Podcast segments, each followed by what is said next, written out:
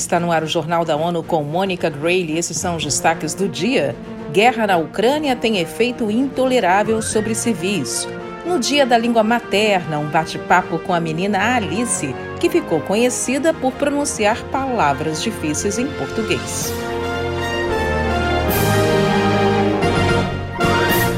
As Nações Unidas revelaram nesta terça-feira que 8.006 civis morreram na Ucrânia desde a invasão da Rússia ao país há quase um ano.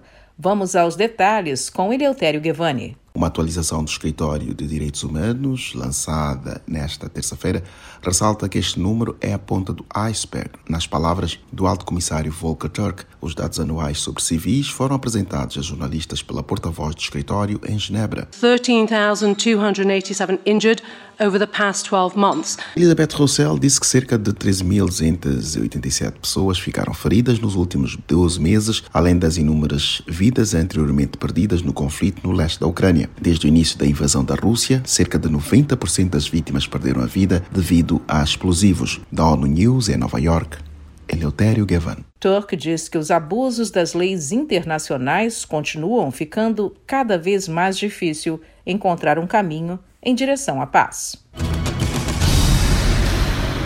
A escalada do conflito na Ucrânia deixa uma geração inteira de crianças com marcas da violência, medo, perdo e tragédia. As declarações são do Fundo das Nações Unidas para a Infância, o UNICEF.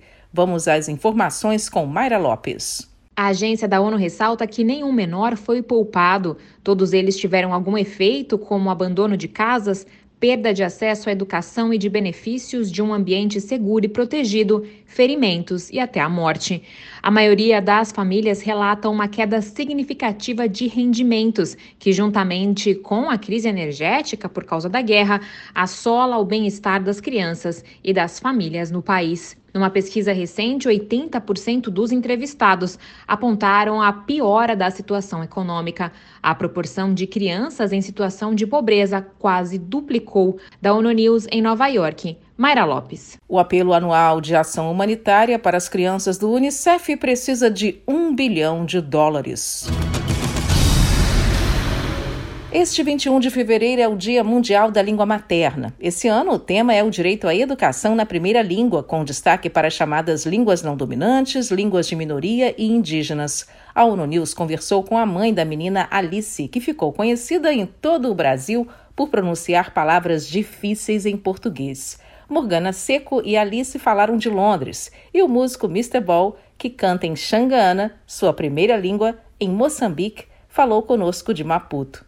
De Londres, Morgana Seco explicou o desafio de educar crianças bilíngues em inglês e português. E Alice mostrou que está fazendo bem o dever de casa. Fala sua fruta favorita.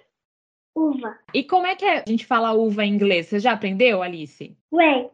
Já o músico moçambicano Mr. Bow fala da importância de expressar a sua arte na língua que aprendeu como criança. A língua materna é muito importante porque, no meu caso, por exemplo, que é uma língua em que eu me sinto muito identificado e a nível do meu trabalho é onde eu acho que me expresso com maior facilidade porque é aquilo que mais me identifica. Tá? Sinto confortável totalmente.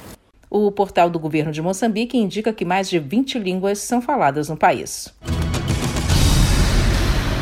A pandemia da Covid-19 causou uma enorme queda no capital humano em momentos críticos do ciclo da vida, prejudicando jovens e crianças, segundo o Banco Mundial. Vamos aos detalhes com Sidrônio Henrique, do Banco Mundial, em Brasília.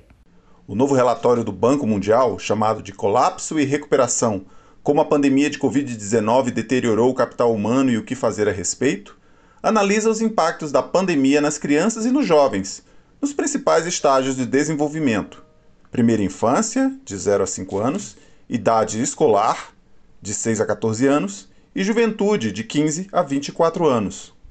O relatório constata que os estudantes de hoje podem perder até 10% de seus ganhos futuros devido aos choques na educação provocados pela Covid-19. Além disso, o déficit cognitivo nas crianças pequenas de hoje pode se traduzir em uma queda de 25% nos rendimentos em suas vidas adultas. De Brasília, Cidrônio Henrique para a ONU News.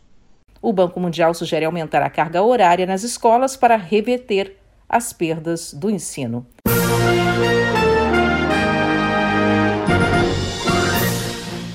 Este foi o Jornal da ONU. Mais informações na nossa página news.un.org/pt e nas nossas redes sociais. Siga a gente no Twitter, arroba OnoNews.